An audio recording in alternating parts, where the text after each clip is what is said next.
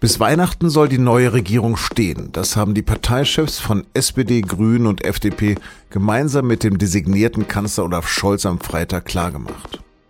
Über die neue Ampelkoalition, über die jetzt verhandelt wird, habe ich mit dem SZ-Politikredakteur Peter Fahrenholz gesprochen. Sie hören auf den Punkt den Nachrichtenpodcast der Süddeutschen Zeitung. Mein Name ist Lars Langenau.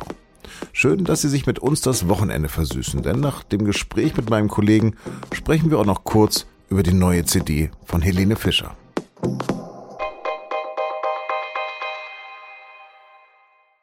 Jetzt könnte alles relativ schnell gehen. Die Vorgespräche für die erste Ampelkoalition auf Bundesebene sind abgeschlossen. Freitagmittag traten dann Olaf Scholz, Saskia Esken und Norbert Walter Borjans für die SPD, Annalena Baerbock und Robert Habeck für die Grünen und Christian Lindner für die FDP vor die Presse in Berlin. Das wichtigste Ziel der neuen Koalition sei ein strengerer Klimaschutz, sagt der wohl künftige Kanzler Scholz. Es wird das größte industrielle Modernisierungsprojekt, das Deutschland wahrscheinlich seit über 100 Jahren durchgeführt hat. Man wolle eine Koalition des Aufbruchs initiieren und hat offenbar viele große Pläne.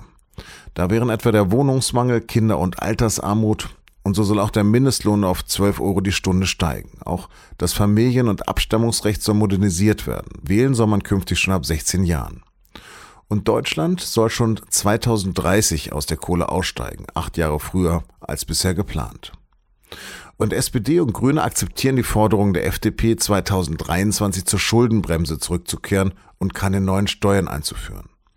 Dementsprechend zufrieden äußert sich FDP-Chef Christian Lindner. Wir sind überzeugt nach diesen Gesprächen, dass es lange Zeit keine vergleichbare Chance gegeben hat, Gesellschaft, Wirtschaft und Staat zu modernisieren. Lange Zeit hat es keine vergleichbare Modernisierungschance gegeben wie jetzt. Und deshalb wollen wir diese Chance nicht verstreichen lassen. Und Grünen-Chef Robert Habeck betonte, dass man gerade beim Thema Finanzen und Investitionen weit auseinandergelegen habe. Trotzdem ist es gelungen, den Parteien insofern Rechnung zu tragen, dass die Belastungen, die die FDP nicht wollte, nicht kommen für die Bürgerinnen und Bürger und trotzdem genug Investitionsspielraum geschaffen werden wird. Insofern ein sehr zufriedenstellendes Ergebnis nach langen Gesprächen und Verhandlungen. Bereits Anfang kommender Woche wollen die Gremien der Parteien dann beschließen, dass offiziell Koalitionsverhandlungen aufgenommen werden. Über die Grundlagen dieser Entscheidung habe ich mit meinem Kollegen Peter Fahrenholz gesprochen.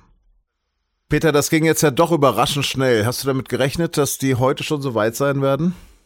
Ja, damit konnte man eigentlich rechnen nach den Äußerungen der letzten Tage, die ja alle so klangen, dass Freitag, äh, Herr Wissing von der FDP hat ja gesagt, am Freitag würde die Stunde der Wahrheit schlagen. Und offenbar hat man äh, sich daran jetzt auch gehalten und hat, was man ja eigentlich bestritten hat, dass man es tun wollte, tatsächlich eine Nachtsitzung dran gehängt, um dann letztendlich zu diesem Ergebnis zu kommen.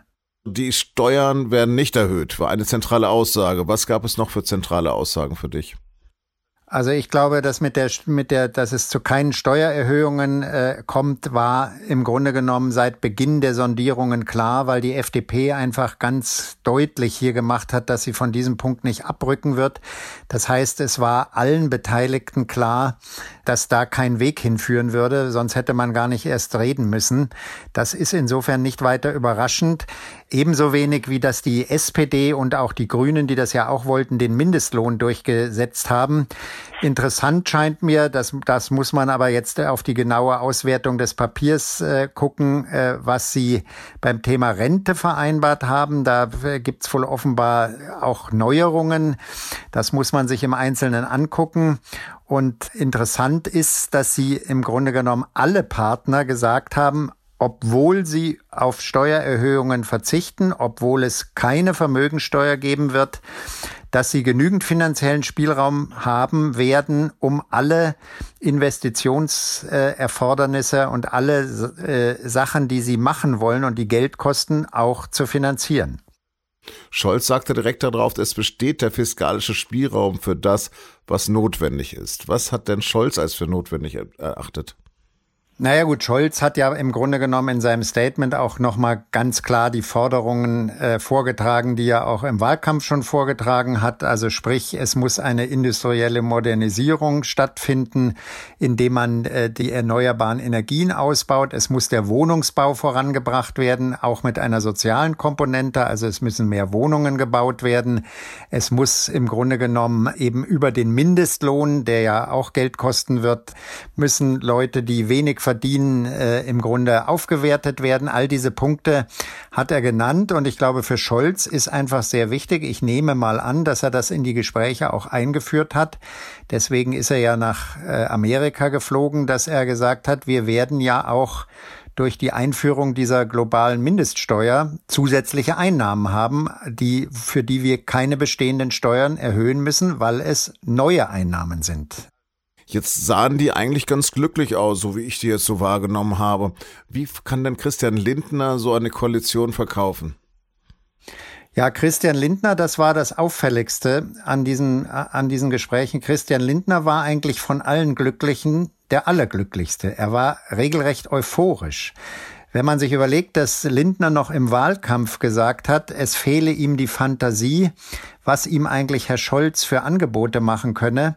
Heute sagt er, es sind sozusagen äh, Möglichkeiten für eine ganz neue Fantasie entstanden und er hat ja wörtlich sogar gesagt, es lasse sich nur in dieser Konstellation, also nur in dieser Ampelkonstellation, äh, ließe sich das, was man in der Gesellschaft und im Staat modernisieren will, machen. Also er ist regelrecht äh, eigentlich der glücklichste von allen gewesen. Insofern glaube ich, dass Lindner überhaupt keine großen Probleme haben wird, das in seiner eigenen Partei als Erfolg zu verkaufen.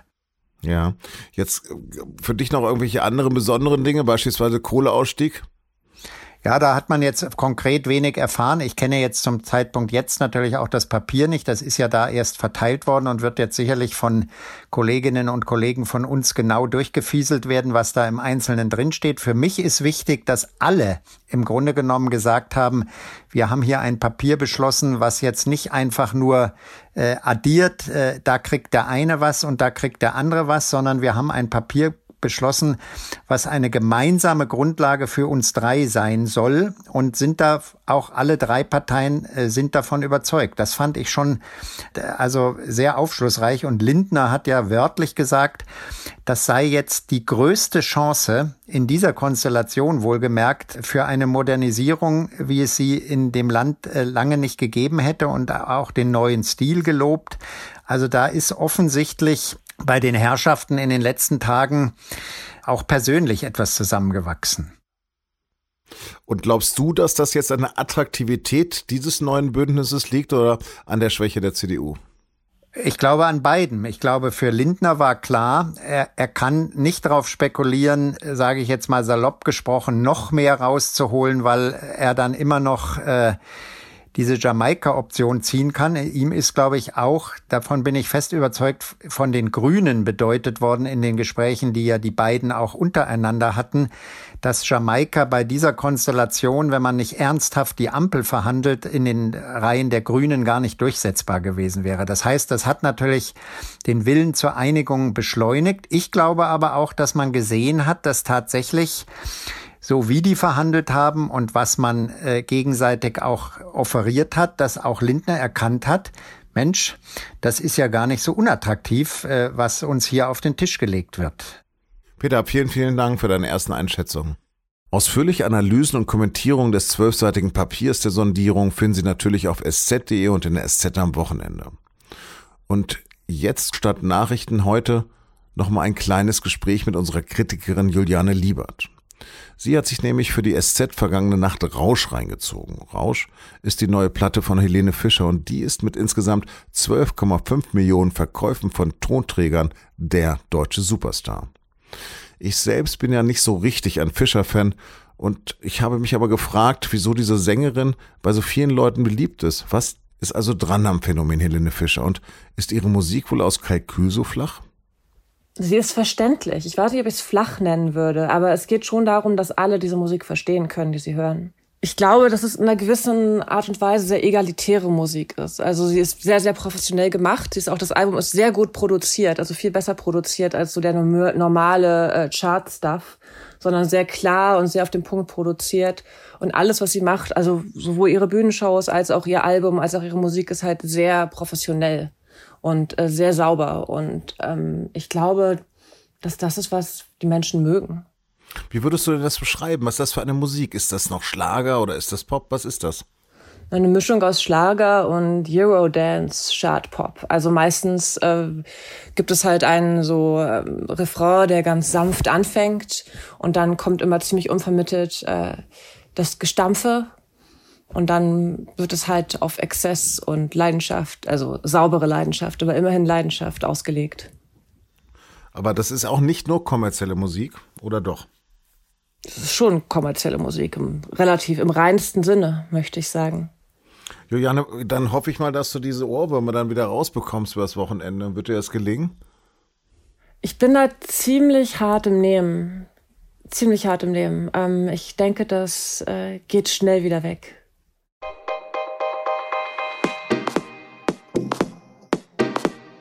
Juliane Lieberts ausführliche Plattenkritik können Sie übrigens bereits am Freitag ab 19 Uhr mit einem Digitalabo der SZ am Wochenende lesen. Diverse Abo-Möglichkeiten finden Sie unter sz.de-abo. Redaktionsschluss für Auf dem Punkt war 16 Uhr. Vielen Dank fürs Zuhören und ich wünsche Ihnen ein schönes Wochenende und Tschüss.